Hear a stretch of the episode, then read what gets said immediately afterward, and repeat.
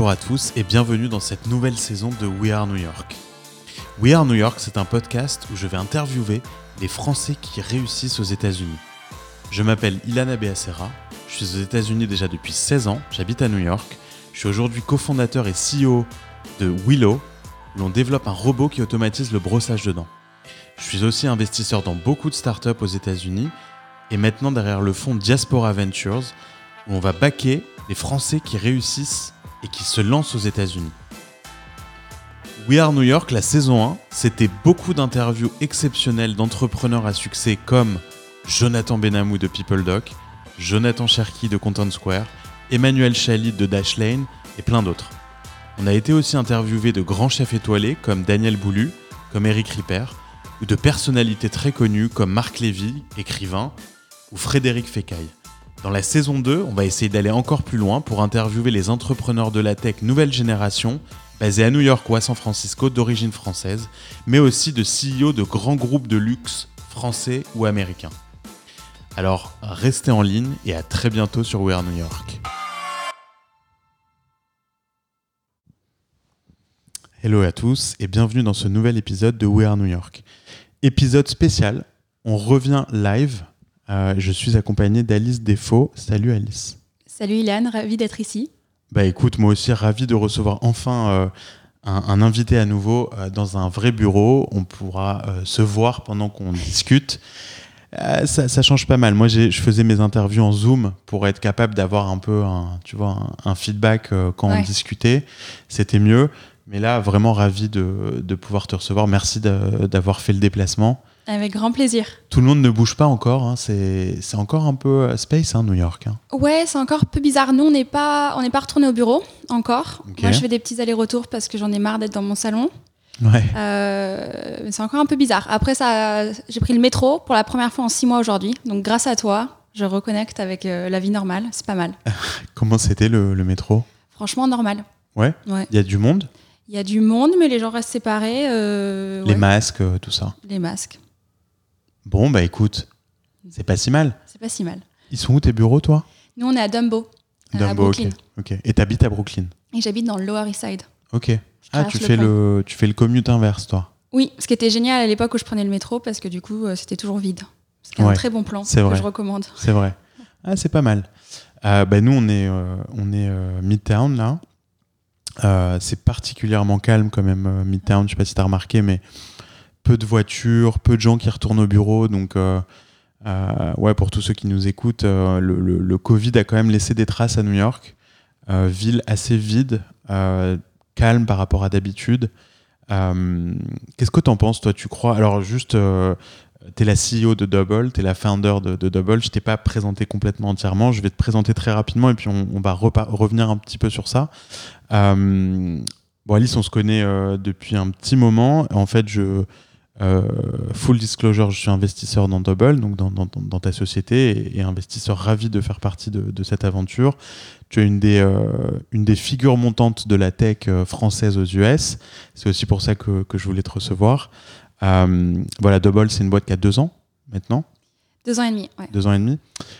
Donc on va revenir dessus. Avant de, de- de passer un peu à ton parcours, etc., qu'est-ce que tu penses de... euh, alors tu, me disais avant qu'on commence à enregistrer que vous avez une culture euh, assez remote euh, chez Double, donc c'est votre ADN. Est-ce qu'il y a encore un intérêt d'être dans une ville comme New York pour toi et certains de, des membres de ton équipe, malgré tout? C'est une question qu'on se pose. Donc nous, on est remote depuis le tout début, où on, avait, on a un tiers de l'équipe qui est remote, et à l'époque, deux tiers de l'équipe qui était dans des bureaux à New York. Mais donc on- depuis le début, on ne travaille pas ensemble. Euh, et là, la question se pose, est-ce que ça a du sens qu'on soit là? J'ai pas mal de mes employés qui sont français, qui sont rentrés en France pour le confinement, donc ça fait 4-5 mois qu'ils sont, euh, travaillent à Paris et ça fonctionne très bien. Ils sont rentrés, ils veulent pas revenir ou- Ils veulent, non, ils veulent revenir, mais bon, là, ils sont bloqués avec les frontières Ouais. et, et, euh, ils ont de la famille, euh, des petites amies euh, en France, donc ils restent pour le confinement. Et ça fonctionne. Donc, je suis assez optimiste, moi, sur, euh, sur comment ça, se- ce que ça va passer. Et de plus en plus, je me dis qu'on gardera toujours un point d'attache quelque part et ce sera très, probablement à New York parce que c'est là qu'on a commencé et c'est une ville qui est importante pour nous. Mais où euh, les gens viendront faire euh, des passages dans le bureau mais probablement tout le monde sera quand même très, très, très tourné autour du remote. Mhm. à faire des, des on-site et plus des off-site. Ouais. Euh, J'entendais ça, euh, Stéphane, je crois, dans un de tes derniers podcasts qui disait ça. Euh, et je Oui. pense que c'est une bonne façon de fonctionner, en fait. Ok, mais est-ce que tu crois qu'il y aura toujours un, un attrait des grandes villes comme hub euh, pour créer des boîtes demain? Ou alors le remote, ça va juste complètement annuler l'intérêt d'une ville comme New York, comme SF Parce que SF aussi, hein, une, une exode, vraiment, hein, qui est réelle. Je sais pas si c'est aussi ton, ton ressenti, mais euh, euh, est-ce que demain Double, ça aurait pu démarrer depuis, depuis Atlanta, depuis Londres? Il y a des boîtes aujourd'hui de Français euh, qui s'incorporent au Delaware, mais où tout le monde travaille de Paris. Euh, ça, c'est des nouveaux modèles. Euh, qu- Qu'est-ce que tu penses, toi, de ces, justement, de, de- de ces modèles et, et de l'intérêt de garder un, un HQ dans une grande ville demain? Franchement, je pense que ça dépend de la boîte. Euh, et je pense que potentiellement, on ne sera pas obligé d'avoir des HQ dans des grosses villes euh, dans le futur. Et je pense que c'est pas mal, en fait. Enfin, quand tu regardes dans les faits, euh, de ne pas payer ton loyer euh, 4000 balles à New York, euh, de pas, enfin, ton loyer euh, pour tes employés, ton loyer de bureau qui coûte euh, aussi un bras. Euh, je pense que c'est euh, c'est une chance pour les entreprises de pouvoir faire ça, de pas payer des pas être obligé d'aller à San Francisco, de faire des allers-retours euh, tous les mois pour parler à tes investisseurs C'est parce notre que rêve, ça. Ouais. Un rêve. parce que Zoom euh, devient normal. Mais est-ce que, est-ce que justement, Moi, ça, est-ce que c'est vrai ça? Est-ce que tu penses euh, qu'on est, qu'on est euh, arrivé à, à une étape où on n'a plus besoin de voir les investisseurs pour lever de l'argent?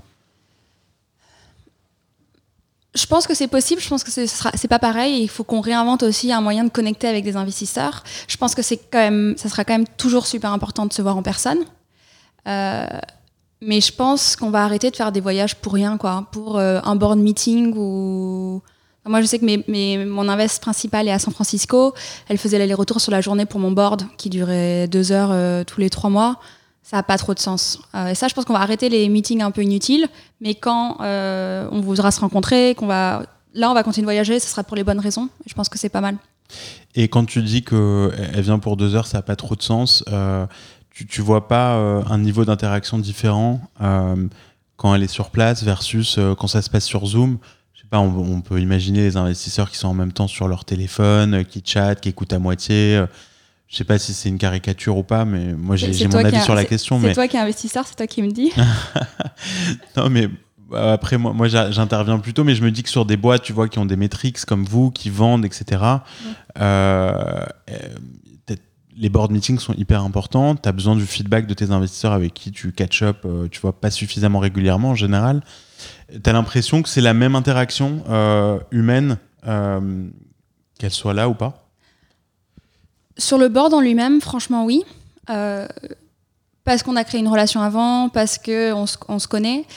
Après, oui, en effet, il n'y a pas le lunch juste après ou le petit déj d'avant. Donc, tu perds un peu de ça. Mais je pense que ça, ça peut aussi se recréer sur des one-one qui sont bien organisés, de, par- parler plus souvent au téléphone. On est passé beaucoup sur les juste, on s'envoie des textos. Donc, je pense que tu as aussi d'autres moyens de créer cette relation. Euh, après, je te dis ça, je serais aussi trop contente de pouvoir revoyager euh, facilement euh, pour aller voir des clients, pour aller voir des, nouveaux invests. Mais en soi, je pense juste que ce qui nous arrive en ce moment, c'est aussi une bonne, bonne opportunité de se reposer les questions de pourquoi on faisait ce qu'on faisait. Enfin, est-ce qu'on faisait les choses de la bonne façon avant? Et la réponse était probablement non. Ça permet de remettre un peu à plat et de se rendre compte c'est quoi les interactions qui comptent vraiment et qu'on veut vraiment avoir et celles qui servent un peu à rien, quoi, Ouais. je pense. Ouais, ouais, c'est vrai. Et, et dans ta façon de, de gérer ta boîte avec justement une culture un peu remote, il y, a- il y a des outils euh, en particulier qui vous sauvent la vie, il y a, il y a des, euh, des pratiques, des routines que tu as mises en place qui fonctionnent particulièrement bien? Alors oui, on a quelques routines euh, qu'on garde depuis euh, le tout début de la boîte. On fait encore des stand-up avec tout le monde. On est 16 maintenant dans l'équipe. Ça Tous les matins tous les, comme on est à San Francisco, New York et Paris, on le fait à midi à New York. Donc c'est 18h France, euh, Ouais. 9h. Matin pour San Francisco. quoi. Et ça, on le fait depuis le tout début. Et ça reste, c'est moins de 10 minutes, mais tout le monde se parle et tout le monde se voit une fois par jour. Et on fait euh, une. À l'époque, c'était deux jours par quarter. On faisait un, un, off- un off-site euh, où on se voyait euh, dans la vraie vie et on passait du temps ensemble. Maintenant, on est remote et donc on fait ça sur une semaine. C'est cette semaine d'ailleurs en, en, ce moment, mais on fait trois heures par jour pendant une semaine, on se voit et on fait des exercices un peu différents, on passe du temps ensemble, on fait des activités un peu Vous cool. êtes ensemble On est ensemble trois jours par Donc trois là, heures cette, par jour. cette semaine, ils sont là Alors euh, tous en remote. Ah, en Donc, remote. Tout le monde est met trois heures par par, par jour pendant une semaine. Donc c'est un virtual, un euh, virtual offsite. offsite, ouais. Ouais. Mm. Ça, ça, ça, donc ça marche. Après, sur toutes les autres activités, ce dont je me rends compte, c'est tout fonctionne. On a, on a testé mille choses. Ça marche toujours trop bien dans les, les premiers mois, les deux premiers mois. Et au bout d'un moment, il y a une sorte de lassitude qui s'installe il faut toujours trouver des nouvelles idées. Euh, mais au fond, ça, je pense que c'est pas grave. C'est juste qu'il faut trouver des nouveaux moyens de connecter avec les gens, des nouveaux moyens de les mélanger. Donc, on a, on a tout testé. euh, des, des remote coffee, on fait des jeux ensemble. euh, on a essayé les remote lunch, on fait des eat and learn. Enfin, on, teste plein de différents formats et on garde ce qui marche et on itère sur le reste. Et globalement, tu trouves que tu as une bonne, euh, une bonne rétention dans ton équipe, une bonne, une bonne implication de tout le monde Il n'y a pas de signe parfois de, de, de faiblesse de l'équipe parce que vous ne voyez pas assez. Là, en l'occurrence, depuis, euh, depuis six mois, euh, ça se passe bien. En général, ouais. Alors après, forcément, euh, les gens sont chez eux dans un, des apparts qui sont pas immenses. Ouais. Ceux qui sont à New York, qui sont français, qui peuvent pas rentrer en France, c'est compliqué. Même pour moi, tu vois, de pas pouvoir voyager aussi facilement que je- que j'aimerais. Euh, donc oui, il y a un peu de la fatigue, de la lassitude qui se crée. Mais overall, je suis assez impressionnée de, la motivation que les gens ont. Euh, je pense que ça nous a forcé à communiquer encore plus que ce qu'on faisait avant. Et on peut encore le faire plus, mais c'était un, un work in progress qui est assez intéressant, je trouve, pour nous. Et, euh, voilà, et toujours essayer de chercher des nouveaux moyens de passer du temps ensemble et de recréer ces interactions sociales euh, qu'on n'aurait pas, qu'on n'a pas depuis qu'on qu'on va plus au bureau. Euh, super. Eh ben, écoute, euh, c'est utile aussi de voir comment des boîtes qui sont nées, nées en remote, tu vois, euh, vivent cette révolution qui finalement auquel vous étiez prêt, quoi. Vous y attendiez, ou en tout cas vous. Ouais, c'est- aussi notre business et j'imagine qu'on en parlera tout à l'heure de, de croire au remote. Je dis pas que c'est facile. C'est clairement quand tu montes une boîte remote, c'est tu sais qu'il va falloir que tu fasses beaucoup plus d'efforts que des gens qui vont être dans le même bureau, surtout quand tu es tout petit et qu'il y a tout à mettre en place. Euh, mais pour nous, le, bénéfice qu'on en sort en termes de flexibilité, en termes du fait que les gens peuvent voyager, on a beaucoup de personnes qui viennent de France à, New York, qui puissent retourner voir leur famille sans avoir à prendre de vacances. Euh, ça, pour moi, c'est génial pour mes équipes et c'est génial pour moi aussi d'avoir euh, cette liberté-là. Ouais. Et, dans votre culture, euh, dans les recrutements que vous faites aujourd'hui, euh, euh, est-ce que c'est principalement des Français, qui soient à Paris ou à New York? Euh, Est-ce qu'il y a des Américains? Est-ce que vous avez une global culture euh, aussi bien que vous avez une remote culture? C'est comment on recrute dans un, tu vois, dans une culture remote comme ça?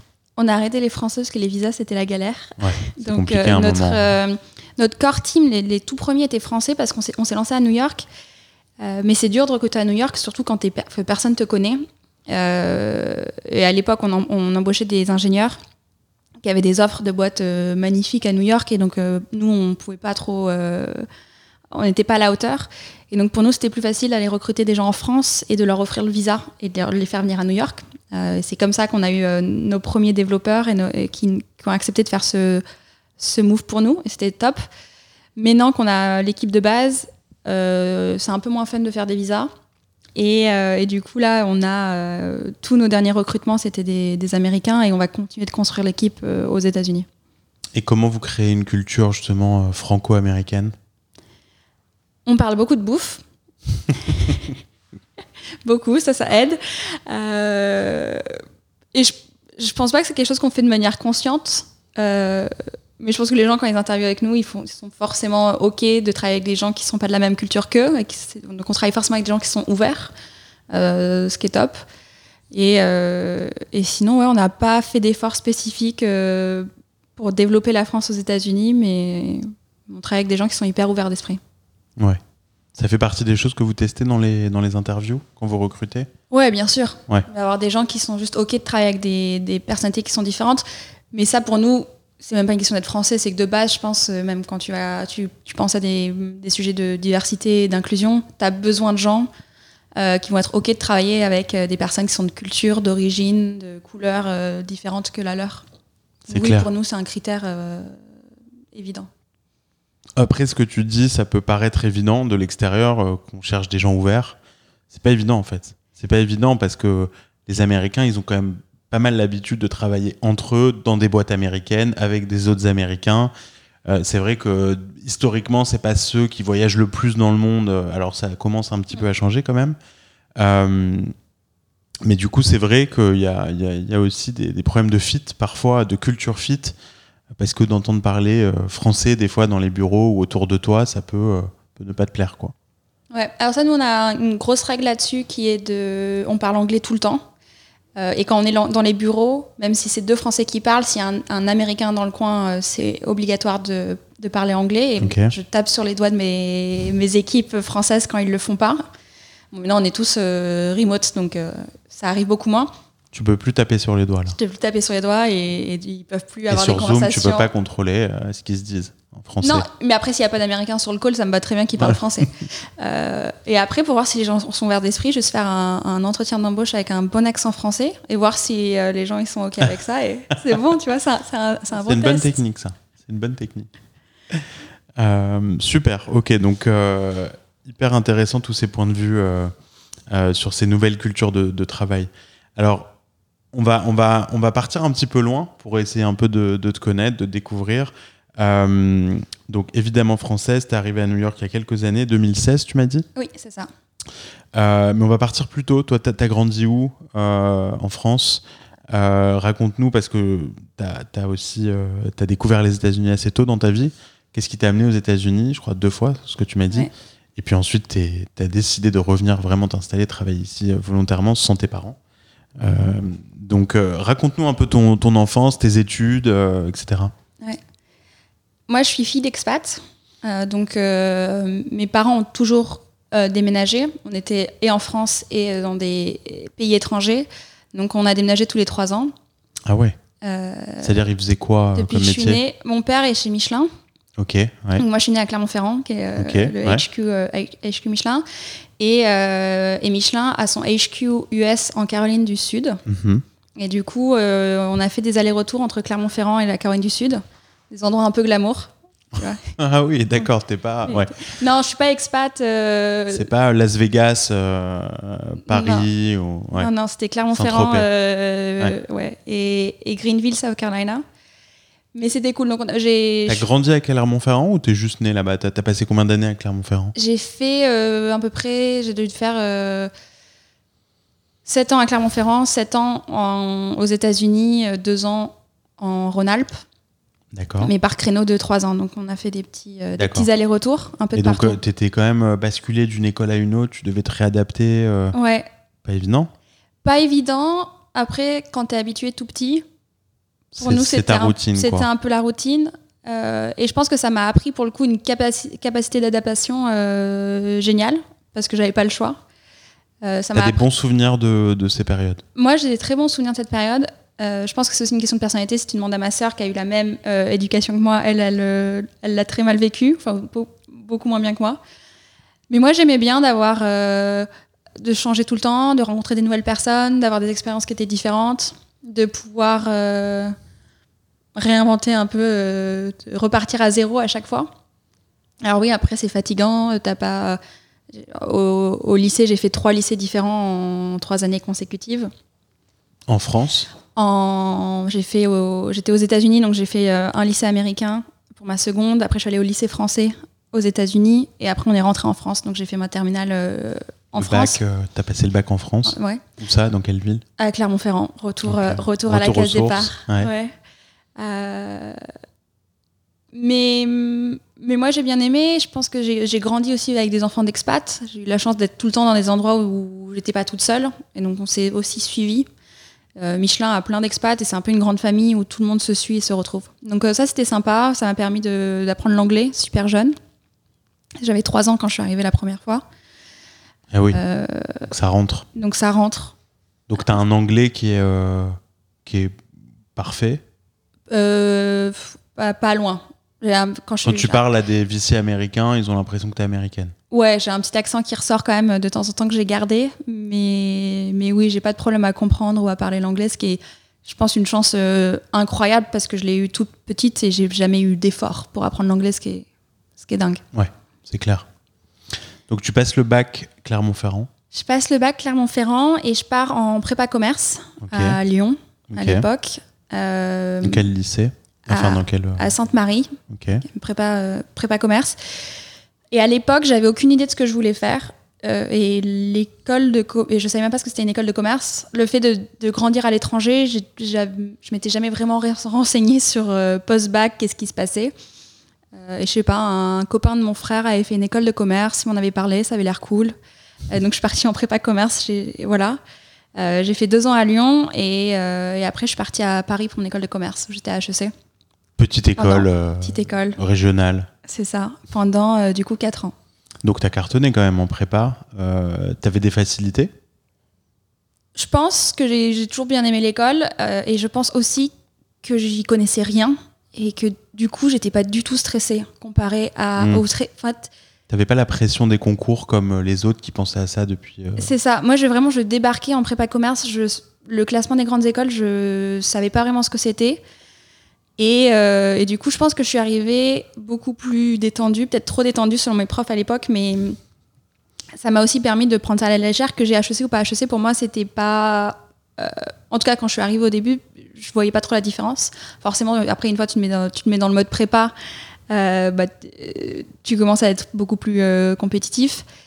Mais, mais ouais, j'ai eu de la chance et j'ai atterri du coup à, à HEC. Donc tu fais HEC de quelle année à quelle année? Je rentre en 2010 et je sors en 2014. Ok. Alors on, on va fast forward, euh, on va arriver à ta première expérience professionnelle. Euh, il y a- mais juste avant de passer à ça, il y a un truc qui t'a qui t'a euh, qui t'a marqué pendant tes études à HEC, un truc que tu as appris, un truc qui te reste jusqu'à aujourd'hui, qui fait de toi l'entrepreneur que tu es aujourd'hui. Qu'est-ce que tu as retenu de cette cette expérience à HEC qui est quand même euh, voilà l'élite euh, des écoles de commerce Euh, plein de choses. Pour moi, c'était aussi la première fois où je passais quatre ans avec le même groupe de personnes, ce qui était une expérience qui était super forte pour moi, parce que j'avais jamais eu un énorme groupe de potes, parce que je déménageais tout le temps et que je gardais sur la durée. Et ça, pour le coup, c'est un, de mes meilleurs souvenirs d'HEC, d'avoir gardé ces amitiés-là et de les avoir créées sur la longueur. Après, plus lié à l'entrepreneuriat, je pense que HEC, euh, qui est une, école géniale, euh, la valeur n'est pas forcément dans les cours eux-mêmes, mais plus dans tout ce qui se passe autour. Euh, et je pense que moi, ce que ça m'a appris, c'est quand même ce, fait de se sentir à l'aise dans énormément de contextes et de situations différentes, à parler de sujets avec plein de gens de plein de niveaux différents de manière très, très facile. Quoi. De, se dire, tu te sens beaucoup plus légitime pour faire des choses que tu n'as jamais fait avant, pour parler de sujets dont tu n'as jamais parlé avant. Et je pense que ça, c'était, pour, pour moi, c'est un truc que je garde encore aujourd'hui. Quoi. Ça t'a donné confiance en toi, cette expérience, justement, peut-être d'être entouré pendant 4 ans des mêmes personnes, euh, d'être dans une école quand même euh, prestigieuse. euh, Tu avais besoin de cette, cette, cette confiance pour, pour ensuite commencer à, à, à bosser aux États-Unis, dans la tech, monter ta boîte plus tard, etc. Ouais, bien sûr, je pense que ça te, ça te donne une base solide où, euh, où c'est aussi un. Même si je pense que je l'utilise pas du tout assez, mais c'est un, Tu sais que tu viens d'un- endroit que les gens connaissent, euh, tu as un réseau qui est assez incroyable. Pareil, euh, j'en ai profité au, tout début de ma carrière, beaucoup moins maintenant. Euh, ce que, le seul euh, alinéa que je mettrais à ça, c'est que ça reste quand même une bulle, HEC. C'est une communauté qui est. C'est une des meilleures écoles de commerce de France, mais ça reste assez fermé. Et je pense que c'est aussi un. C'est très bien de construire une base et de savoir tes racines et que tu viens de là. Mm. C'est aussi très cool d'en partir et de voir ce qu'il y a en dehors. Et moi, c'est une des raisons pour laquelle je suis partie aux États-Unis parce que euh, j'avais pas envie de suivre le, le schéma un peu classique de je vais faire une boîte de conseil ou je pars en finance et je reste avec les mêmes personnes que j'ai vues depuis 4 ans. Moi, à ce moment-là, c'est bon, ça faisait 4 ans, je les avais assez vues. J'avais aussi envie de découvrir euh, d'autres personnes, d'autres situations, d'autres expériences. Alors justement, tu fais un choix qui est, euh, j'imagine, quand même assez singulier pour, euh, pour euh, les diplômés d'HEC en 2014. Tu vas dans la tech, Mm. Tu, tu- tu pars faire un stage chez Front Ouais. euh, à San Francisco, donc Mathilde Collin, euh, Y Combinator, euh, Front, énorme succès euh, software aujourd'hui.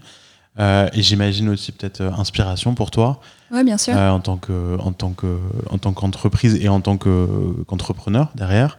Euh, euh, pourquoi ce choix? Déjà San Francisco comment tu trouves ce stage? Euh, Tu t'avais entendu parler de Front Euh, J'imagine que non, parce que enfin, ils étaient cinq, je crois.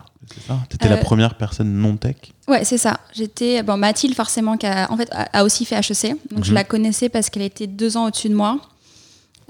Et moi, ma dernière année d'école, j'étais en majeur entrepreneur et pour une raison que je ne m'expliquerai pas, on, était en charge de faire le, blog des anciens d'HEC entrepreneurs, qui était un peu la corvée que personne voulait faire et c'était tombé sur nous. Mais euh, la bonne nouvelle qui est sortie de ça, c'est que on a passé beaucoup de temps à regarder les anciens de ma majeure qui avaient monté des boîtes et j'ai découvert euh, Mathilde comme ça. J'avais jamais entendu parler de Front, jamais entendu parler des Defenders. La tech, pour moi, c'était pas du tout un monde que je connaissais. Et je sais pas, je me rappelle même plus comment, mais je pense que j'ai juste, euh, j'étais à la bourre pour trouver mon stage de fin d'études. Je m'y étais pris très très tard. On devait être en mai et on finissait les cours en juin. Il fallait que je trouve quelque chose. Et donc j'avais envoyé un mail à Mathilde.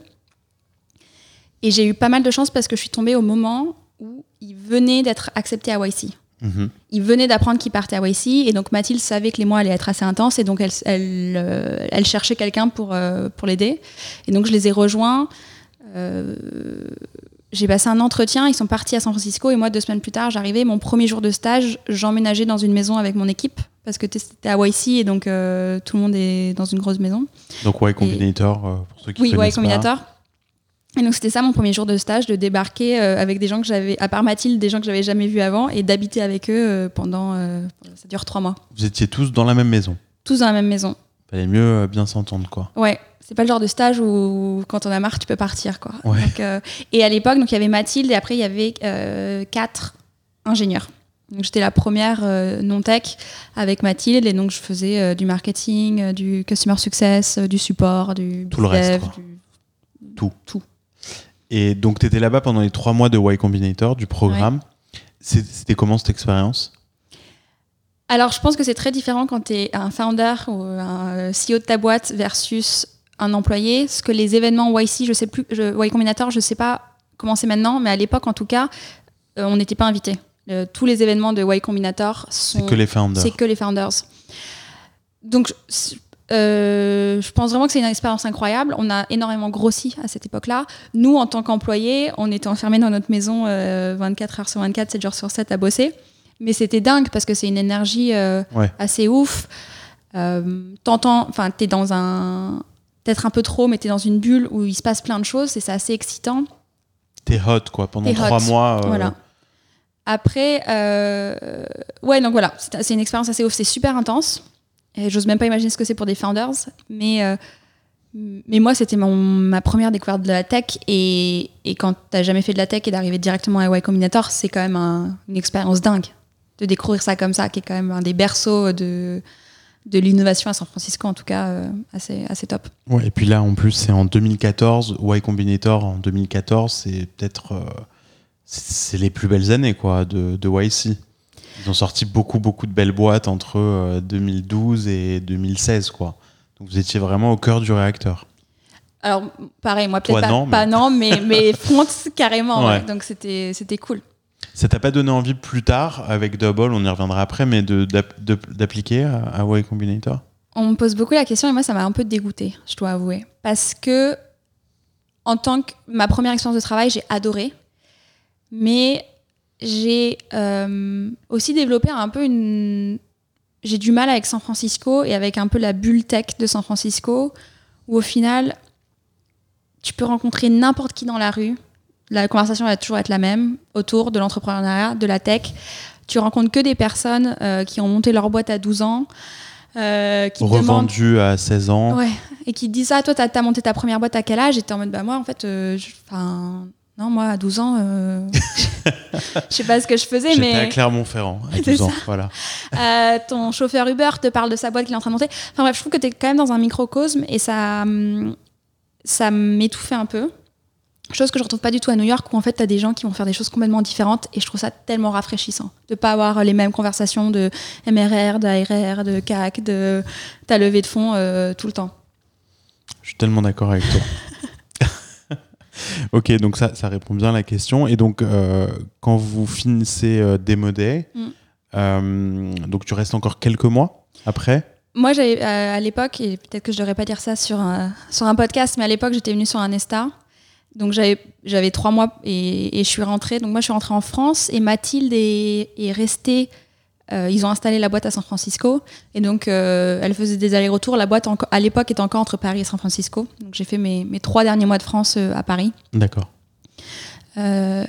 Trois derniers mois de stage à Paris. Et donc après, tu cherches un, un boulot?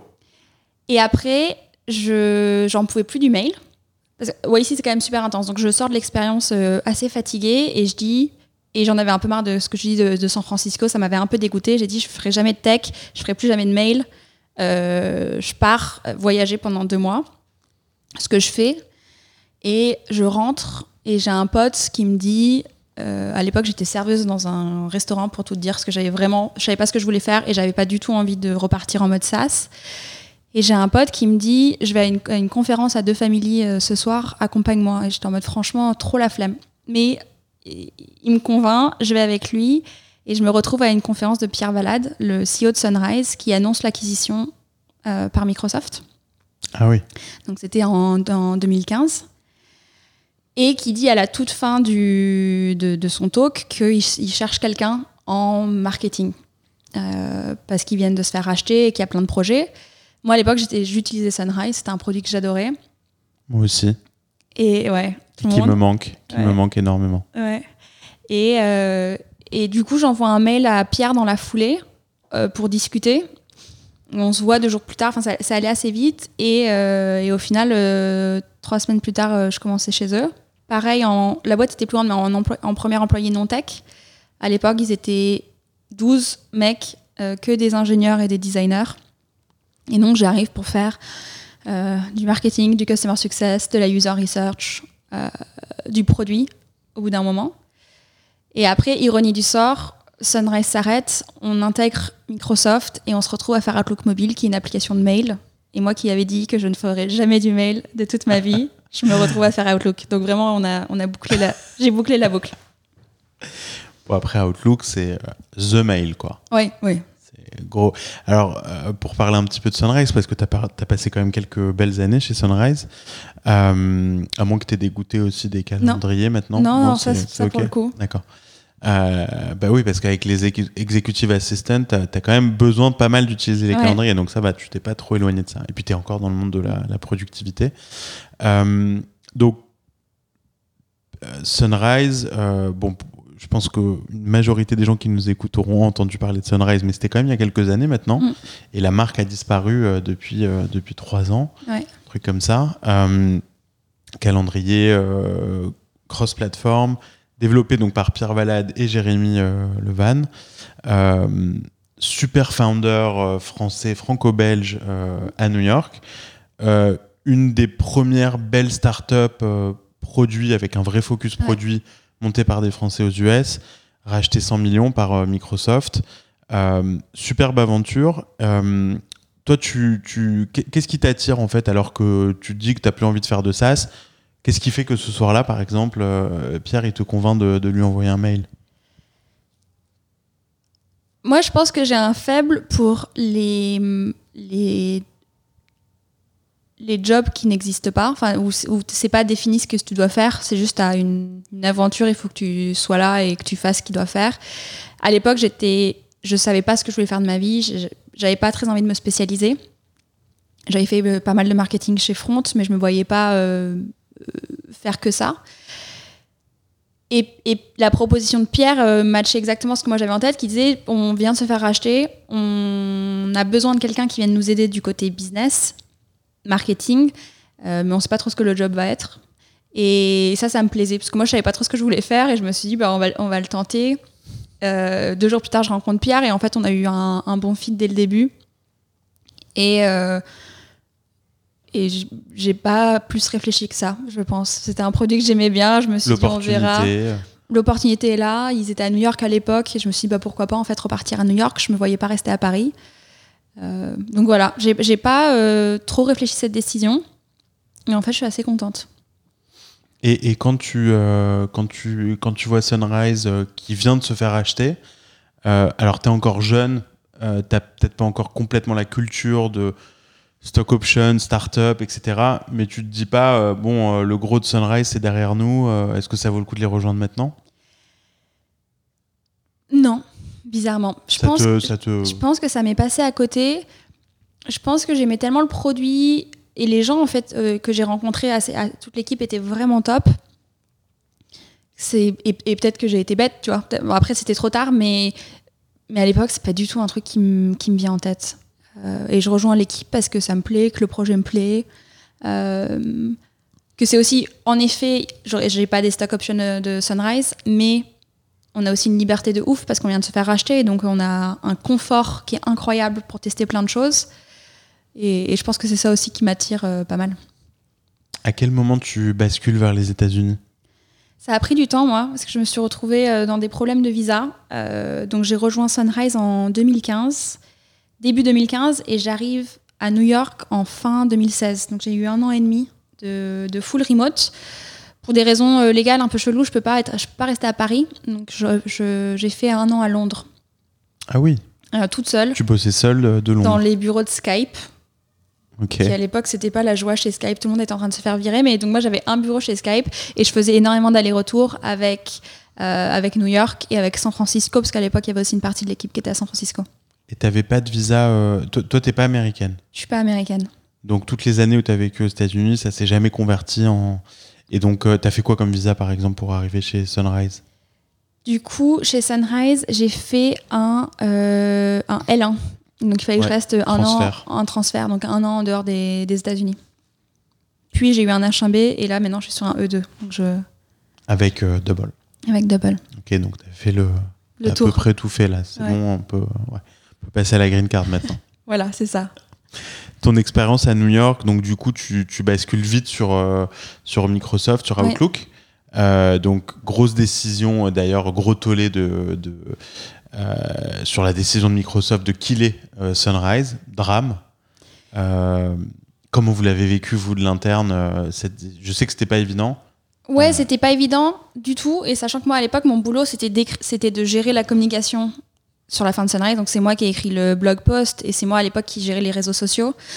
Euh, donc, c'était pas, une, c'était pas une, une très bonne époque où les gens m'insultaient sur Twitter parce qu'on était en train de tuer le produit. Après, ça s'est fait, euh, ça a pris du temps. L'annonce, forcément, aux utilisateurs euh, était assez rapide, mais nous, ça faisait quand même un bout de temps qu'on savait que ça allait arriver. Donc, on s'est habitué.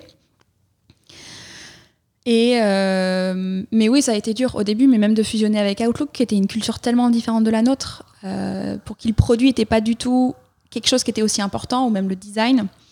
Donc les, les, les débuts ont été assez difficiles, euh, mais je pense qu'aussi on a appris une, une tonne pendant ces, ces- ces premiers mois. euh, C'était vraiment un cours accéléré de, de management multiculturel et de, de, ouais, de collaboration euh, entre des gens qui ne se comprennent pas.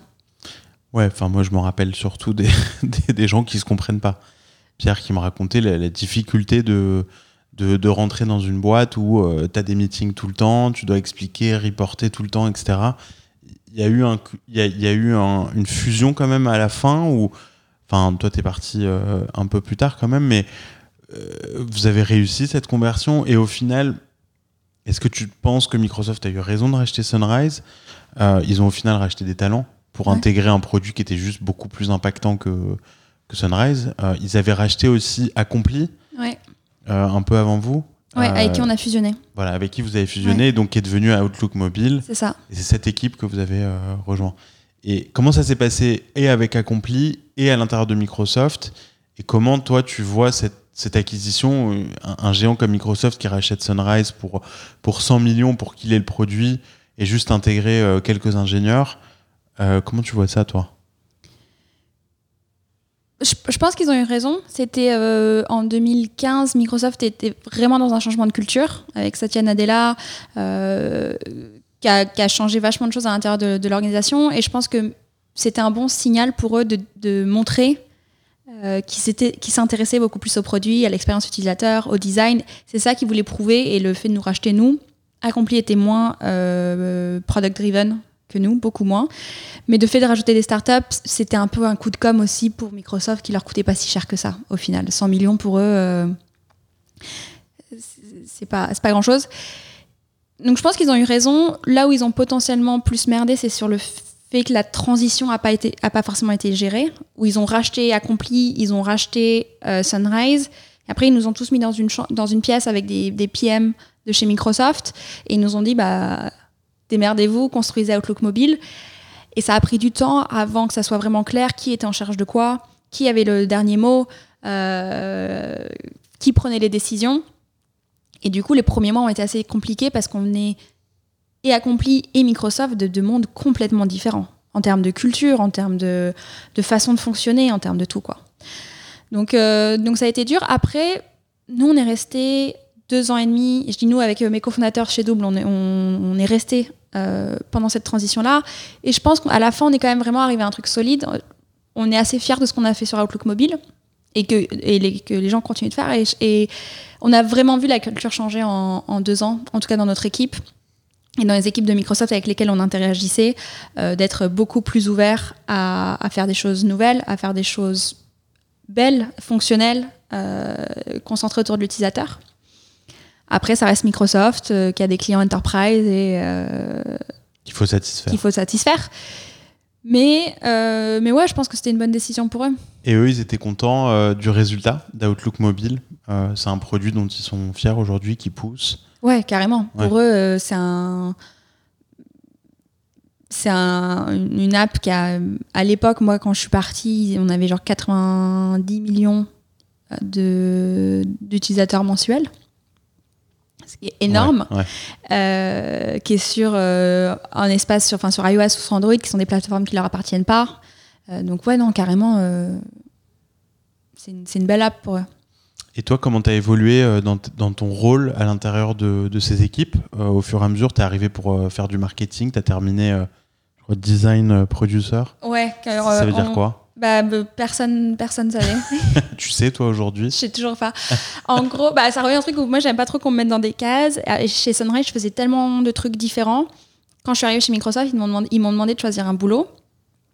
Officiellement, je faisais du marketing chez Sunrise, mais j'avais pas du tout envie de faire du marketing chez Microsoft parce que c'est un oui. un métier différent. Ouais. Euh, et ça m'intéressait pas trop moi j'adorais mon équipe qui était beaucoup des designers et des ingénieurs et j'avais pas chez Microsoft les ceux qui font du produit enfin les PM euh, ont tous un, un background de euh, computer science que moi j'ai pas parce que j'ai fait une école de commerce et du coup je pouvais pas trop être PM mais moi j'avais envie de continuer de travailler avec mes équipes et du coup on m'a inventé un rôle qui était design producer qui était euh, je faisais déjà beaucoup de communication entre les équipes. Donc moi, les premiers mois, c'était beaucoup mon boulot d'aller entre les uns et des autres et de faire en sorte qu'on trouve des, une façon de fonctionner ensemble et de travailler et d'aller dans la même direction, ce qui n'était pas forcément évident. Et après, euh, de faire du, du, PM, mais très centré autour des designers. Voilà. Intéressant ça, comme, ce qui était, euh, ce qui était cool. comme et... intersection. Ouais. C'était sympa, je travaillais avec des gens que j'aimais beaucoup. Donc tu as appris à faire du produit J'ai appris à faire du produit, ouais. ouais. Euh, comment tu décides de, À quel moment tu décides que euh, ça y est, c'est, t'as vu ce qu'il fallait faire euh, et ce, que, ce qu'il y avait à voir chez Microsoft et, et, que tu décides de monter ta boîte? Il y a deux choses qui se passent. Mm. Tu quittes un job, tu montes une nouvelle boîte. Donc, comment vient l'idée de Double et, et, est-ce qu'à un moment, tu as douté que tu étais capable de, de monter une start-up à New York? Oui, je pense que tu doutes toujours. Euh, comment on a décidé de, enfin comment j'ai décidé, mais on l'a fait avec mes cofondateurs de, de, quitter New York, de quitter Microsoft, c'était assez facile parce qu'on savait depuis le début qu'on resterait pas notre vie chez Microsoft, ça n'avait jamais été le but. Euh, on, est arrivé avec Sunrise et on avait envie de voir comment Outlook Mobile allait évoluer, mais une fois que tout était un peu euh, processisé, que la culture avait changé, et que c'était juste de faire des roadmaps tous les quarters euh, sur des features enterprise, c'est devenu beaucoup moins drôle. Il y avait pas, on n'était pas en train de tout euh, recommencer. Et donc, on s'est. Euh, on arrivait à un moment où c'était plus de politique, plus de gérer 1500 équipes différentes, et donc ça, devenait un peu moins drôle. Donc, on a décidé de partir pour ça. Et je suis partie avec donc, Christophe et Pierre-Élie, qui sont mes deux cofondateurs, avec qui je travaille du coup depuis 2015. On adorait bosser ensemble on réfléchissait tous beaucoup à la productivité, forcément, on met le calendrier.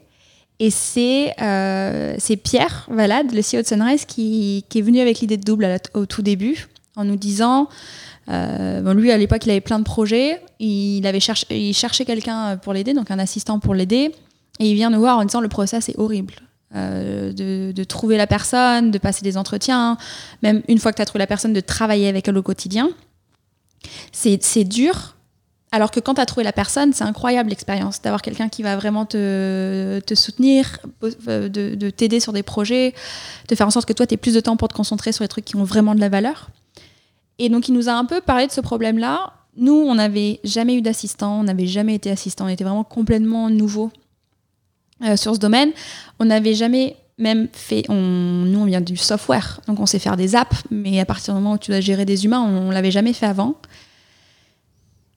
Mais le projet nous intéressait parce que c'était vraiment lié à la productivité, à un sujet auquel on réfléchissait depuis super longtemps. Et, euh, et en fait, on s'est plongé dedans et on est un peu tombé amoureux du sujet. On a passé beaucoup de temps avec des, assistants. Euh, on a fait énormément d'interviews au tout début avec des, gens qui avaient des assistants, des gens qui n'avaient pas d'assistants, à essayer de comprendre comment ils travaillaient, quelle était la valeur. Et on s'est dit qu'il y avait un truc, parce que les gens qui avaient des assistants, ils étaient vraiment très très contents, que ce soit à plein temps ou à mi-temps. Et on voyait aussi à côté plein de CEO ou d'exécutifs même qui bossaient des heures de ouf et qui faisaient des tâches qui n'avaient aucun sens à leur niveau. Et, euh, on s'est dit que, nous, on pouvait apporter une, touche qui était forcément basée sur l'humain, avec des vrais assistants, mais qu'on pouvait aussi amener tout notre, notre parcours produit pour faire une expérience euh, qui était top et qui permettait à n'importe qui euh, de, de, découvrir ce que c'était d'avoir un assistant de manière super facile euh, et super accessible.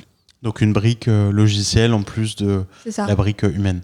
Voilà. Donc en gros, pour résumer, parce qu'on l'a toujours pas expliqué, mais Double, c'est une plateforme de. Alors toi, tu dis double, je vais dire double aussi.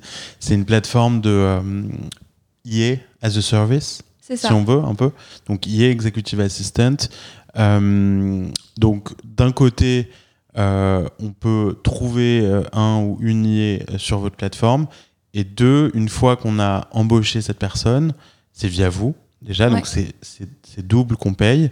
Euh, et puis on a, une, une, une, interface un peu qui ressemble, en, en vulgarisant, euh, du task management euh, et du chat, qui nous permet de, de, partager nos tâches avec, avec son assistant. On peut faire aussi du, des voice notes, on peut ça. faire voilà, pas mal d'outils, super beau logiciel d'ailleurs, mobile.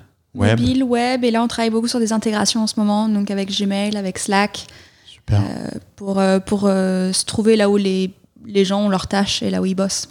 Superbe. Donc, c'est un, c'est un, c'est un beau projet, c'est un gros sujet. Il y a une partie qui est non scalable, Mm. comme, comme tu le disais. Donc, euh, je me rappelle qu'au tout début de Double, vous aviez du mal à, à trouver suffisamment de d'IA pour fournir euh, aux clients. Et puis, c'est euh, double-sided marketplace parce que vous devez d'un côté euh, trouver des, euh, des execs qui ont besoin de d'IA et de l'autre côté des IA.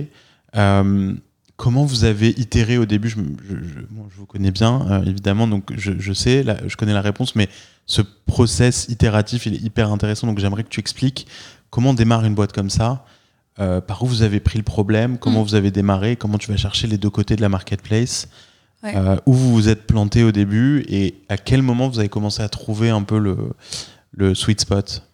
Ouais, ça a pris du temps. Le, le, là où on a, on a fait quelque chose où je pense que c'était une très bonne idée, et on a fait plein d'erreurs aussi, mais un truc qu'on a, on a vraiment géré, je trouve, c'est que on a onboardé notre premier client notre premier jour. Le jour où on a lancé la boîte, euh, on avait embauché Sophie, qui est maintenant notre euh, Customer Success Manager, mais qui à l'époque, on avait embauché en tant que double, euh, donc qui sont nos assistants. Elle n'avait jamais été assistante non plus avant, mais elle est super smart, et on lui a dit, est-ce que tu veux bien être double pendant deux mois? T'apprends le boulot, et une fois que tu as compris ce que c'est, tu vas aller embaucher des, vrais assistants, mais toi, tu sauras ce que c'est et, euh, et, tu grossis la communauté. Maintenant, elle est passée du, de l'autre côté. Maintenant, elle gère les clients euh, et on a des, assistants de formation qui gèrent nos, doubles. Mais donc, on a trouvé Sophie qui, a commencé la boîte avec nous le premier jour. Et, euh, et le premier jour, on était euh, au Ace Hotel, là, qui est pas si loin d'ici, avec notre premier client qu'on avait, on a onboardé en disant bah, Sophie, c'est ton assistant maintenant. Euh, tu n'as jamais eu d'assistante avant.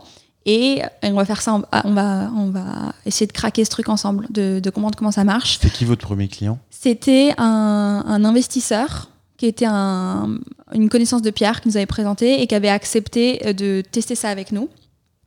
Et, qui est d'ailleurs toujours avec nous deux ans et demi plus tard. Donc au final... Euh, ça a bien marché. Ça a bien marché, ce qui est cool. Euh, alors que pourtant on a testé plein de choses avec lui qui n'étaient pas forcément, euh, pas forcément top. Mais donc vraiment on a commencé ça et on n'avait pas de produit. à l'époque, on utilisait une app qui s'appelait Workflow, ou, bref, une app qui te permet de connecter des différentes apps sur ton téléphone. Donc ça, hmm. C'est une sorte de mini gestion de projet. Et on utilisait Front aussi euh, pour l'aspect gestion de mail. Donc on a fait ça notre première semaine et l'idée c'était de se dire, euh, on ne sait pas quel produit il faut créer. On n'a jamais créé un produit de productivité pour les assistants. Donc il faut qu'on ait des vrais exemples de la vraie vie et qu'on comprenne exactement ce que les gens délèguent, ce qu'ils délèguent pas, pourquoi. Et de l'autre côté, qu'est-ce qu'un assistant fait toute la journée? C'est quoi ses priorités? Euh, Comment il organise son temps? Comment il réfléchit aux, différents projets? Sachant que c'est en remote, que tu connais pas tant si bien que ça la personne, qu'il te manque plein de contexte. Euh, et donc voilà, et on a onboardé sur nos trois premiers mois, on a dû onboarder une personne toutes les deux semaines. Donc juste aussi pour apporter des nouveaux use cases, des nouveaux profils. Euh, là, on a commencé à, travailler avec des vrais assistants euh, qu'on a trouvé avec Sophie. Donc Sophie a arrêté d'être double. Euh, et, voilà, on a fait ça, on a pris notre temps. Le but, c'était pas du tout de grossir au début, parce qu'on était vraiment en train de chercher c'était quoi le produit, c'était quoi l'expérience, c'est quoi l'équilibre entre un humain et, et le software qu'on construit. Et après, on a fait une petite pause qui est, avec le recul, je sais pas si c'était une erreur ou juste un, quelque chose qu'on devait faire, mais on a fait, au bout de huit mois, une pause où on s'est dit, euh, viens, on fait que du software. On, nous, notre, notre mission à la base, c'était vraiment d'aider les, gens à, à, gagner du temps, mais surtout, même plus que de gagner du temps, à bosser sur les bonnes choses, à pas, à pas euh, se pourrir la vie à faire des tâches qui, qui eux, avaient pas de valeur ajoutée. pas de valeur, sur lesquelles ils n'ont pas de valeur ajoutée, qui sont souvent des tâches très importantes, mais que toi ou quelqu'un d'autre les fasse. Voilà. Et, et donc, ça marchait bien, mais on avait l'impression de ne pas avoir. On, était une toute petite équipe et que nos ressources euh, passaient beaucoup dans la gestion euh, humaine et qu'on n'avait pas assez de temps pour se concentrer sur le produit. Donc, on a fait une petite pause, on a fait six mois, on a travaillé que sur le produit. Et au final, on s'est rendu compte que ça nous emmenait dans une direction qu'on n'aimait pas trop, où on construisait un outil pour les assistants, ce qui était assez bien, mais euh, c'était un peu un nice to have. et on avait complètement oublié cette mission du début qui était on veut que les gens se concentrent sur les bonnes choses. Et, euh, et du coup, l'été dernier, on s'est relancé en disant mais en fait, on repart sur l'idée de, base. Et, euh, et, là, depuis, depuis ça, ça, fonctionne bien. Donc on, on, grossit bien. On a fait x5 depuis, depuis l'été dernier et euh, toujours en se concentrant sur ce, ce qu'on appelle la full experience. Tu vois. Donc, tu as ton assistant, tu as, l'outil qui va avec, euh, le coaching qui va avec, donc euh, tout, le, tout le package. Tu peux mentionner quel range d'ARR vous êtes aujourd'hui Revenu Ouais, on, on, arrive autour d'un million là. Ok, donc c'est beau. Sur un produit qui, à la base, n'est pas forcément super scalable. Ouais. C'est quand même pas mal. Et est-ce que justement, vous arrivez à, à automatiser certaines parties de, de, de, cette marketplace? Alors évidemment la partie software, oui, euh, mais sur tout le reste, comment on recrute aujourd'hui autant d'IA? Mm. Est-ce que vous arrivez à, à, à fournir euh, suffisamment d'IA à vos clients? Est-ce que vous avez plus de mal à aller convaincre des clients, chercher des clients que, que, que recruter des... Tu vois, comment, comment tu, tu équilibres aujourd'hui euh, ton énergie alors on commence à automatiser pas mal de choses côté opération. Donc, pour nous, euh, l'équipe qui s'occupe du recrutement et du coaching de nos doubles. Et en fait, c'est le concept d'une marketplace, c'est que c'est par vague, tu vas trouver euh, plein d'assistants d'un coup, c'est trop bien. Et donc tu dis, mince, j'ai plein d'assistants, maintenant il faut que j'aille trouver les clients qui vont, qui vont matcher. Là, tu as plein de clients, il faut que tu trouves les assistants. Donc c'est vraiment, on fonctionne par palier. Euh, et là, on commence à automatiser on a un process de recrutement qui, a, qui, commence à être vraiment solide. On reçoit, surtout là pendant Covid, on reçoit euh, presque 1000 candidatures par semaine. Waouh! Donc ça fait du monde euh, et donc on peut pas revoir tout le monde. Euh. donc là on a commencé à mettre des vrais process pour on a différentes étapes de test et à commencer à vraiment être automatisé la façon dont on fait notre recrutement. Et là on commence aussi, c'est assez, assez cool, à automatiser la façon dont on fait notre matching. Donc hmm. quand tu commences avec ah double en tant que client, on te match avec un double. Pour nous, c'est super important que tu aies toujours une seule personne à qui tu parles, qui va te connaître toi, qui va créer de la confiance. Et aujourd'hui, le matching se passe dans la. Enfin, il y a, il y a deux mois, le matching se passait dans la tête de mon directeur opération, qui connaît tous les doubles. euh, et qui, moi, je lui donne les notes de mes clients. Il va faire son matching dans sa tête, euh, ce qui n'est pas du tout scalable. Non, Et là, depuis quelques semaines, on fait le matching euh, presque automatisé. Algorithmique, quoi, euh, Voilà. presque. Sur, euh, moi, je rentre des, critères euh, que j'ai via les clients et, le, et le, le- le système nous donne le, le top 3, euh, les top 3 doubles avec lesquels on peut les matcher, basés sur leur disponibilité, mais aussi leurs compétences, leur time zone, bien sûr, enfin, Ouais. tout un, nombre de critères. Donc voilà, il y a plein, plein de trucs à faire. Et est pour nous super nouveau de, bien sûr, faire un vrai produit user-facing que les gens utilisent. Mais on découvre aussi ce que c'est de créer du software euh, en, en back-end, quoi, juste en back-office pour, euh, pour nos équipes. Justement, donc, euh, quand, quand, tu parles de software et quand on, quand on pense à, à se faire aider par quelqu'un extérieur, donc il y, a- quand même le challenge de euh, c'est pas une personne qui est assise en face de toi, tu vois, au bureau, avec qui tu peux échanger toute la journée. Donc, j'imagine qu'il y y a quand même un enjeu là-dessus de pouvoir faciliter, tu vois, l'onboarding de ton de ton double, euh, faciliter l'accès à tes, à tes données personnelles. Euh, moi, j'utilisais Double. Tu m'as donné envie d'avoir euh, une. Euh, J'ai une IE maintenant. Et le, le plus dur, en fait, c'est de l'onboarder sur toutes mes informations personnelles Ouais. pour qu'elle elle soit complètement autonome et qu'elle vraiment qu'elle me fasse gagner du temps. Ça, ça prend du temps. Ouais. J'imagine que la technologie aussi peut faciliter ça. Moi, j'ai dû le faire manuellement. Euh, comment vous pensez-vous à ça? Est-ce que c'est un sujet pour vous ou pas du tout? Est-ce que euh, voilà. Euh, Est-ce qu'il y a des intégrations possibles? Tu vois, je pense par exemple à, un Dashlane. Euh, Si je suis un CEO qui utilise Dashlane, pouvoir donner accès. Enfin, comment comment vous pensez à ça? Est-ce que ça fait partie des outils que vous voulez développer? Bien sûr, et, et c'est un de nos gros focus euh, sur les derniers quarters, parce que c'est ce que tu dis, le... il n'y a, y a pas trop de doutes sur le fait que quand tu es un CEO, quand tu gères une grosse équipe, un assistant, ça peut être que bien pour toi. Toi, tu, ça va te faire gagner du temps, il y a plein de tâches que tu fais dans ton quotidien que tu devrais pas être en train de faire. Mais ce qui arrête souvent les gens, c'est cette idée de ça va être compliqué. Ça va être compliqué de trouver la bonne personne. Ça va être compliqué de l'occuper à plein temps si tu penses qu'il faut que tu t'embauches quelqu'un. Et ça va être compliqué de l'onboarder. Euh, nous, quand on a commencé double, le nombre de personnes qui me disaient, mais en fait, c'est, je sais que j'ai besoin de quelqu'un, mais c'est tellement plus facile et, et j'ai l'impression plus rapide de faire euh, les choses moi-même plutôt que de l'expliquer à quelqu'un. Euh, le problème, Ouais. c'est que si tu fais ça, bah, Oui. tu, tu vas faire euh, des tâches que tu devrais pas faire toute ta Tout vie. temps, ouais. Et surtout, tu n'auras pas de temps pour te concentrer sur les trucs sur lesquels tu as vraiment de la valeur ajoutée. Donc, ce, passage de contexte, il est essentiel. Et donc, nous, notre- une de nos plus grosses questions, c'est comment on fait en sorte qu'il soit vraiment facile pour, euh, pour notre client. Et donc là, depuis que tu utilises plus double, on a beaucoup, beaucoup bossé sur l'onboarding, qui est devenu vraiment un- une grosse partie de notre produit, où on accompagne le client dans le partage du calendrier, dans le partage du mail, dans euh, l'accès à Slack, à Asana, à Notion, à tous les outils que tu peux utiliser, à OnePassword ou à Dashlane, mais aussi à tes préférences de voyage, c'est plus trop euh, dans l'air du temps, plus personne voyage, mais tes préférences euh, sur euh, la façon dont tu aimes faire tes meetings, la façon dont tu aimes organiser ton calendrier, dont tu aimes organiser ton inbox, la façon dont tu organises ton CRM, enfin tous ces trucs qui, qui sont essentiels pour l'assistant. On réfléchit vraiment à comment faire en sorte que ce contexte-là il soit très facile à transférer pour le, pour le client. Super, donc ça c'est génial. Et, et sur la partie, euh, j'allais dire un petit peu euh, psychologique euh, dont tu discutais un peu là maintenant, c'est-à-dire que euh, y a des personnes qui savent pas déléguer, qui veulent pas déléguer, qui ont peur aussi de, de mal faire, et, et je pense qu'il faut être prêt à ça. Tu vois, quand tu commences à déléguer à n'importe qui, que ce soit un directeur marketing ou un euh, il y a des erreurs qui vont être faites au début parce que parce que c'est pas toi qui le fais. Ouais. C'est normal.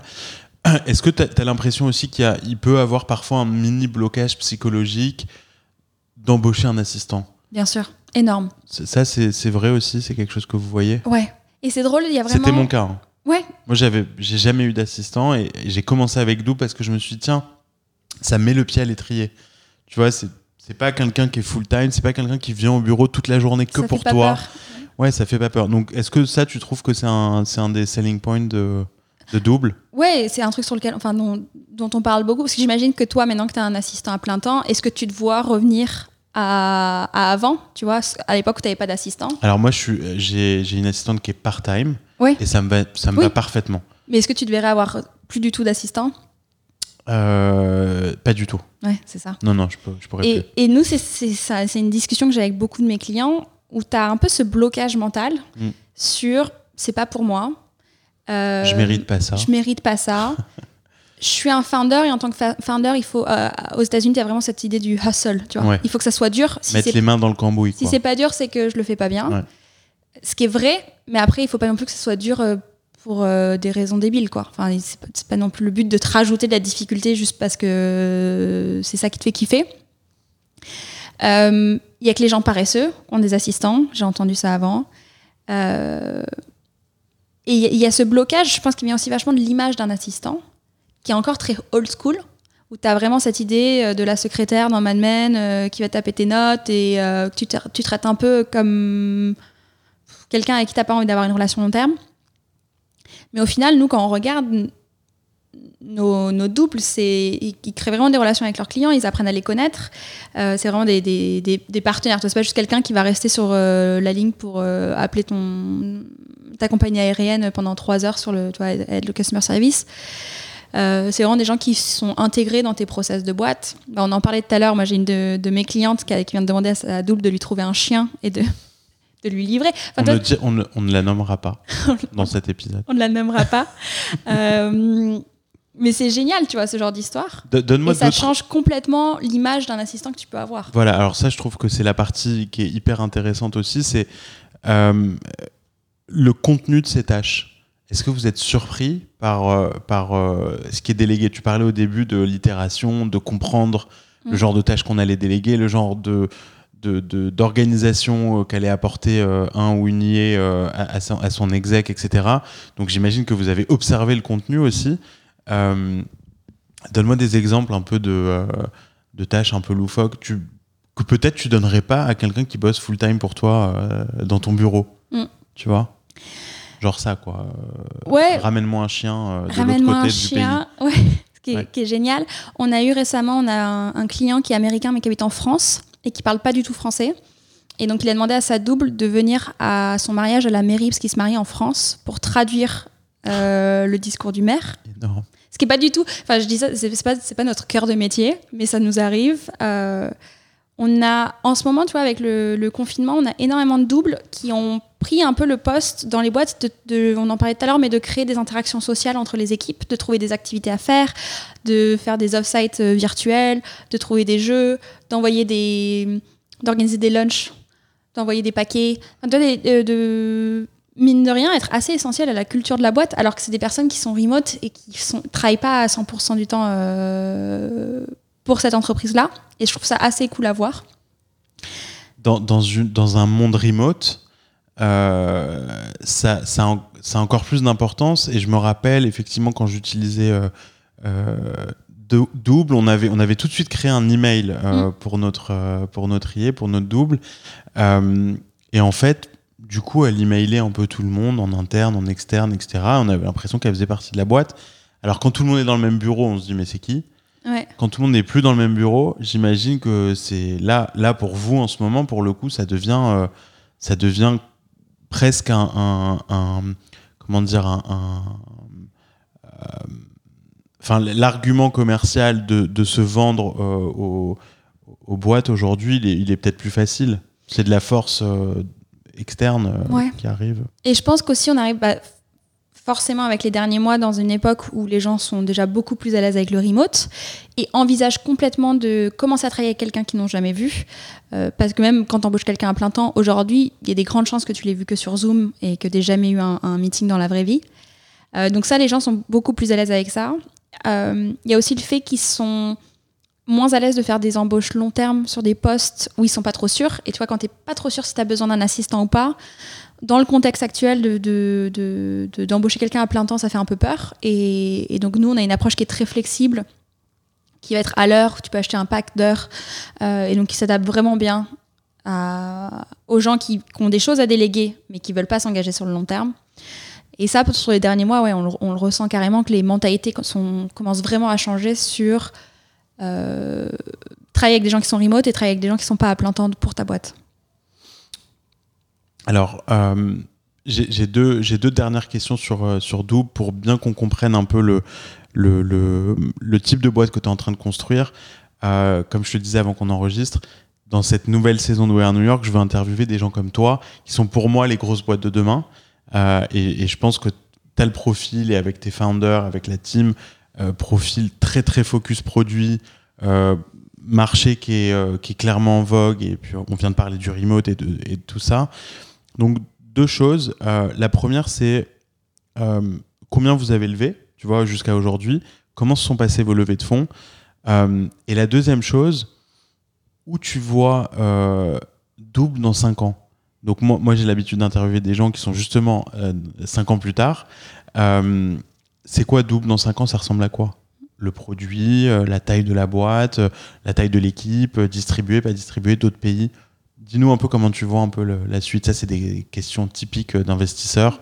Je me prépare pour la, pour la prochaine levée. Voilà, exactement. Euh, alors nous, on a levé 6 millions en tout. On a fait un, un, un tour euh, d'Angel au tout tout début, euh, de 100 000, 250 000 je crois.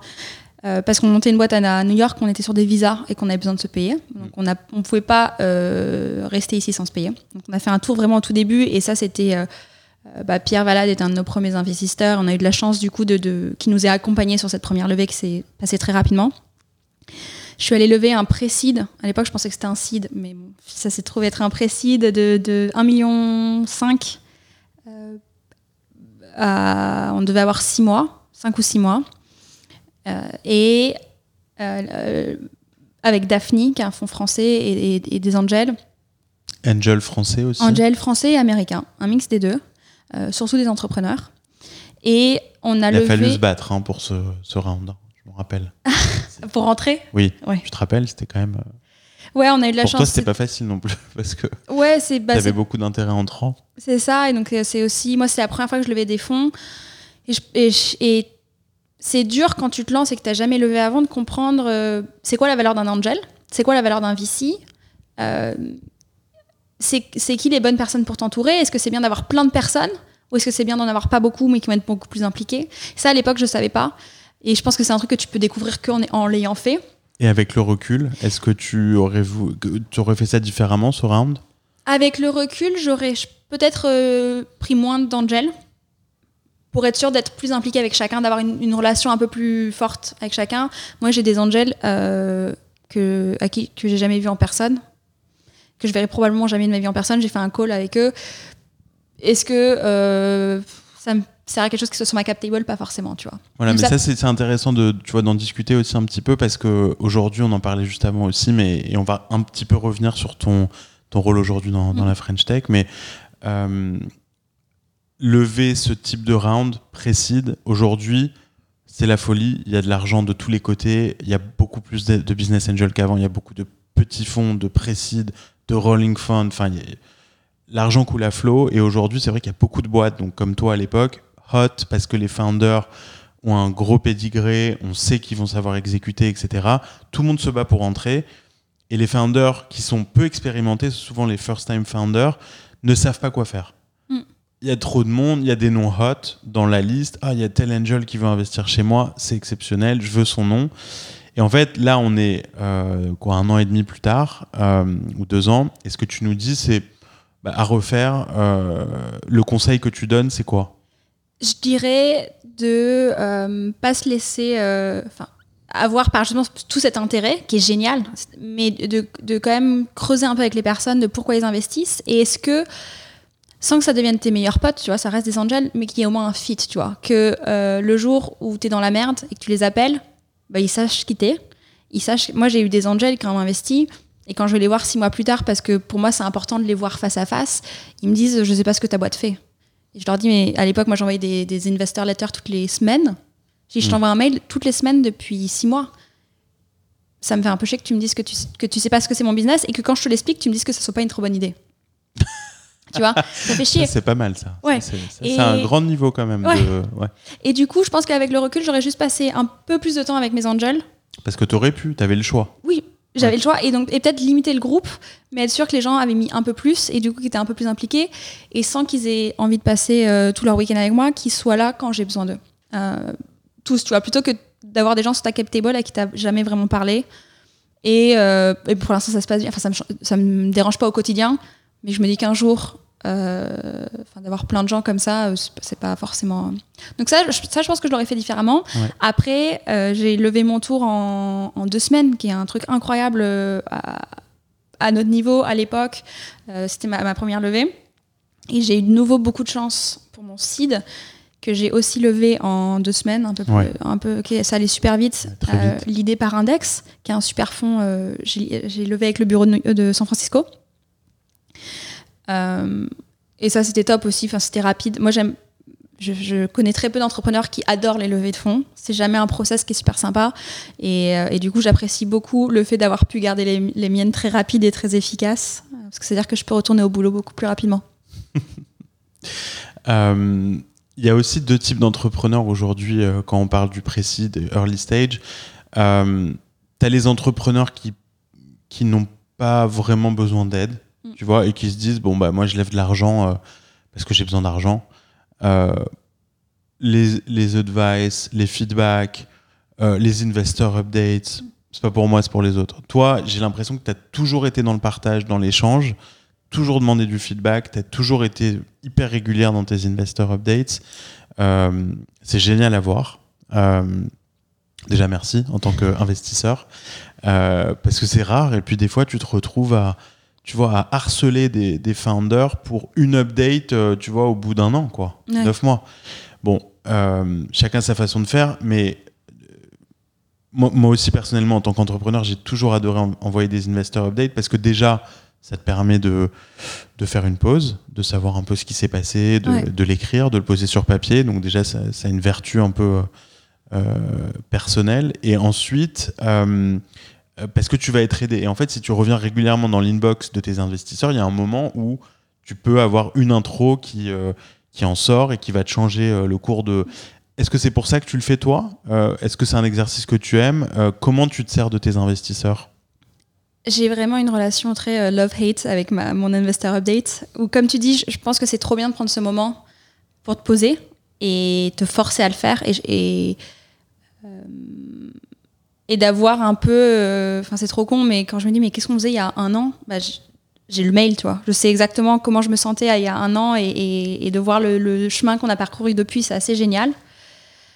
Euh, donc ouais moi je le fais je le fais pour pour euh, un me forcer à, à, faire une pause une fois par mois et à vraiment regarder où on en est d'un œil un peu critique parce que sinon tu es quand même beaucoup la tête dans le guidon.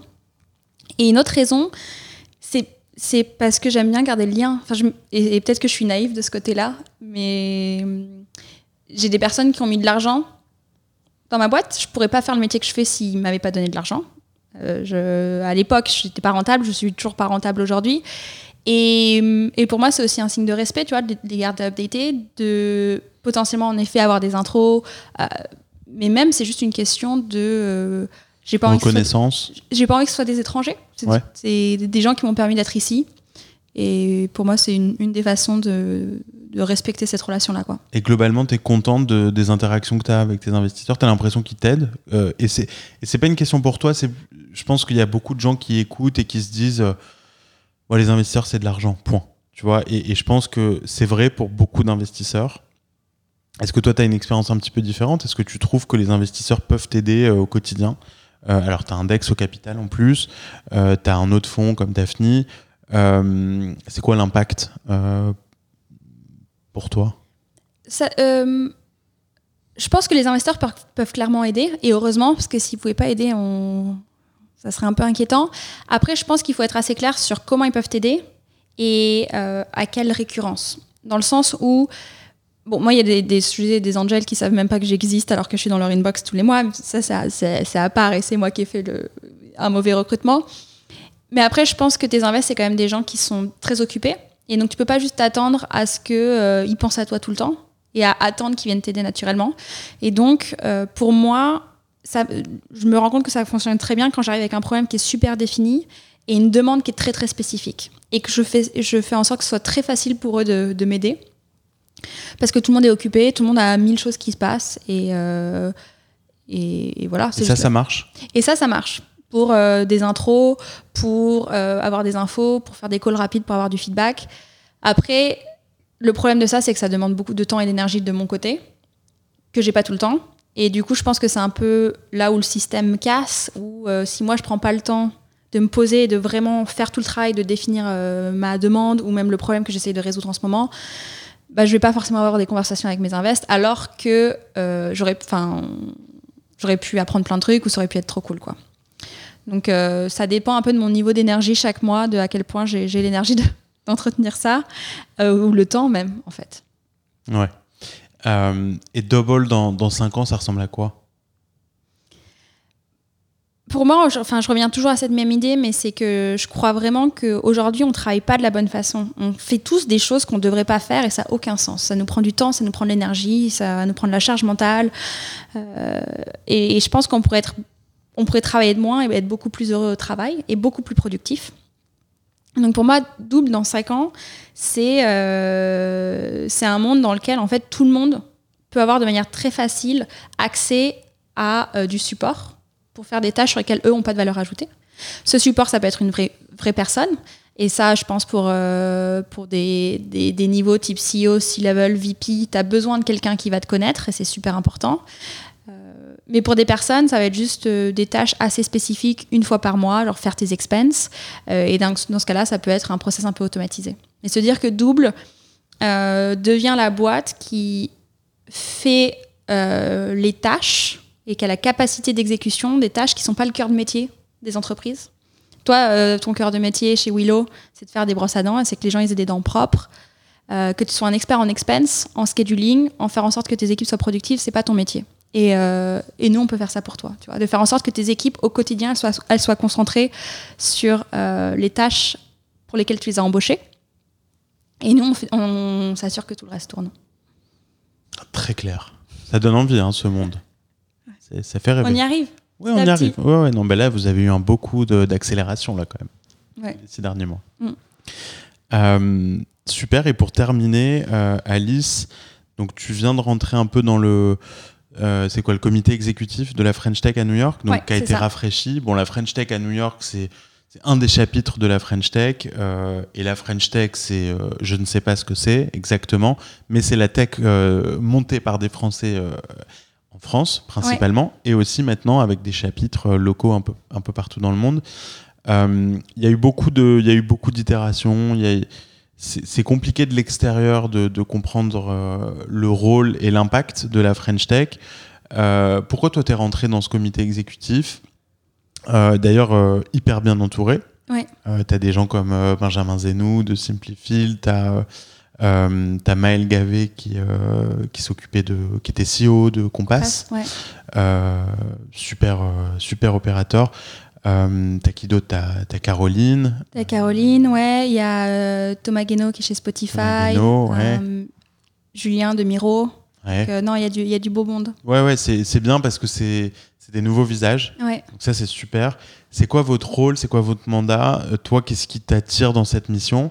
Est-ce que tu te sens euh, vraiment faire partie de cette communauté? Comment elle est aujourd'hui, cette communauté à New York euh, d'en- d'entrepreneurs euh, ou d'execs français dans, la tech?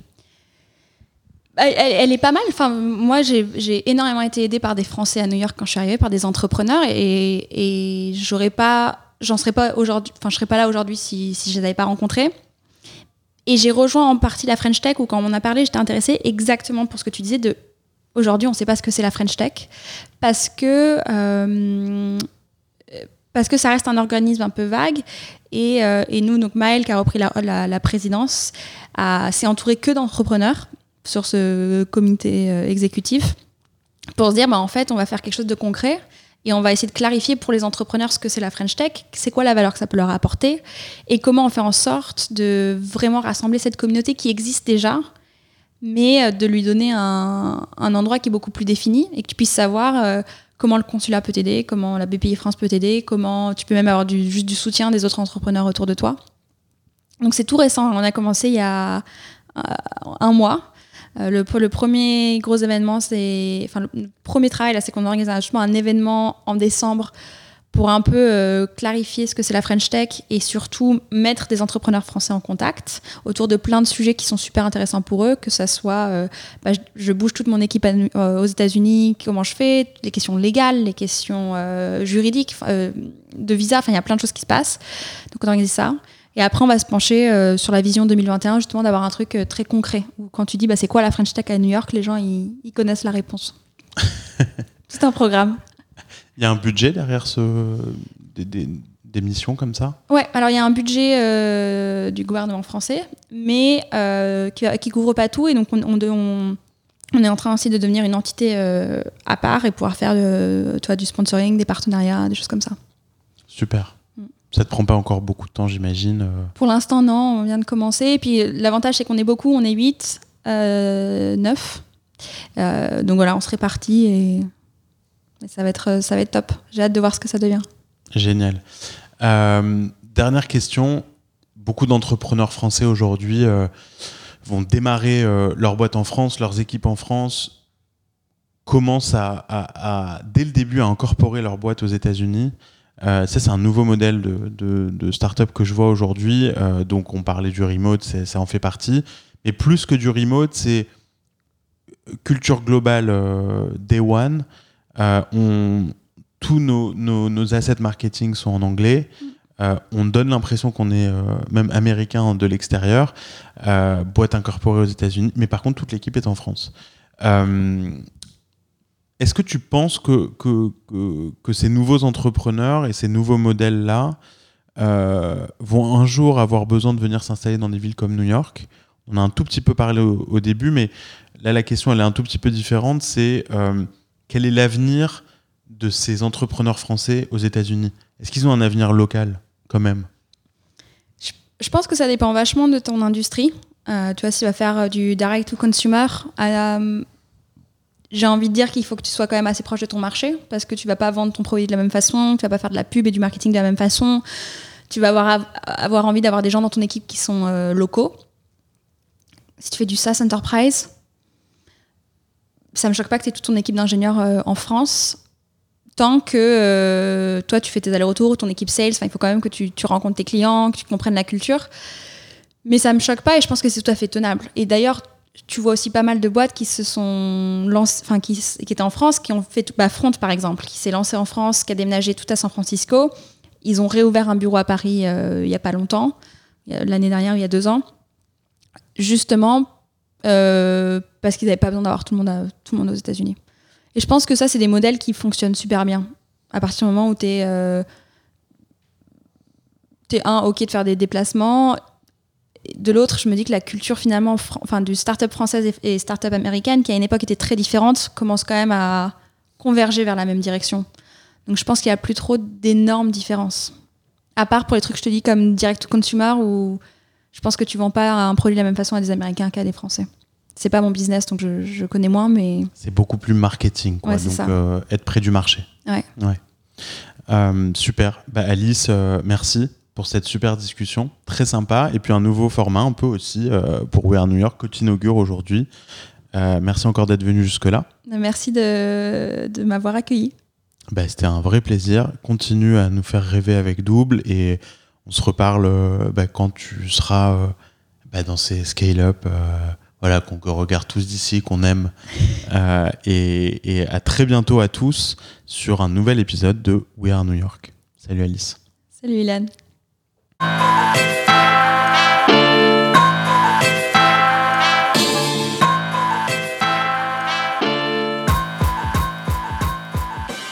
Merci d'avoir écouté cet épisode de We Are New York jusqu'à la fin. J'espère que le contenu vous plaira et surtout que vous aurez envie de partager cet épisode et le reste des épisodes de We Are New York autour de vous. Le site de We Are New York, c'est weareny.com. Tous les épisodes sont dessus. N'hésitez pas à laisser votre email sur le site pour que vous puissiez recevoir les derniers épisodes sur votre boîte mail directement. Ce qui nous aide beaucoup, c'est quand on met 5 étoiles sur son appli de podcast pour promouvoir We Are New York et aussi rajouter un petit commentaire gentil. C'est comme ça qu'on remonte dans les classements des podcasts. Alors merci de partager autour de vous et à très bientôt dans un nouvel épisode de We Are New York.